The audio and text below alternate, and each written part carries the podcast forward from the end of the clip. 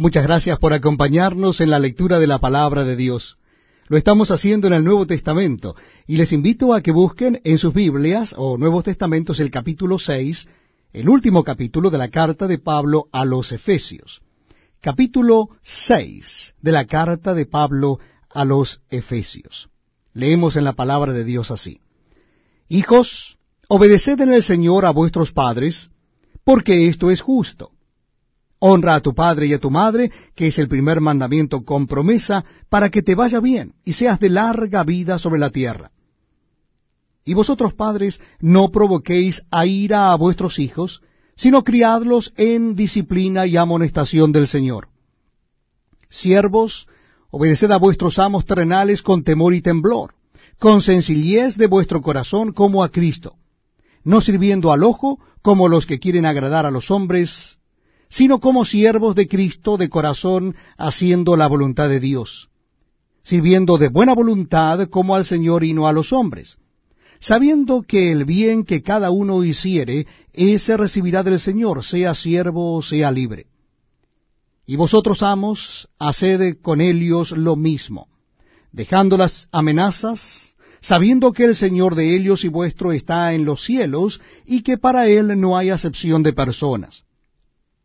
Por lo demás, hermanos míos, fortaleceos en el Señor y en el poder de su fuerza. Vestíos de toda la armadura de Dios para que podáis estar firmes contra las acechanzas del diablo.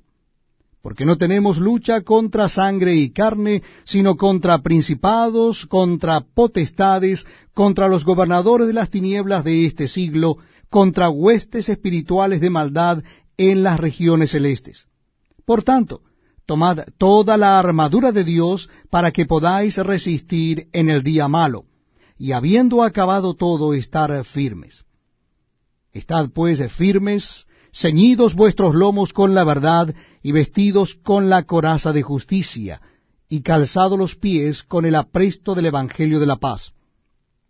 Sobre todo, tomad el escudo de la fe, con que podáis apagar todos los dardos de fuego del maligno y tomad el yermo de la salvación y la espada del Espíritu, que es la palabra de Dios, orando en todo tiempo con toda oración y súplica en el Espíritu, y velando en ello con toda perseverancia y súplica por todos los santos, y por mí, a fin de que al abrir mi boca me sea dada palabra para dar a conocer con denuedo el misterio del Evangelio, por lo cual soy embajador en cadenas, que con denuedo hable de él como debo hablar, para que también vosotros sepáis mis asuntos y lo que hago, todo os lo hará saber Tíquico, hermano amado y fiel ministro en el Señor, el cual envié a vosotros para esto mismo, para que sepáis lo tocante a nosotros, y que consuele vuestros corazones.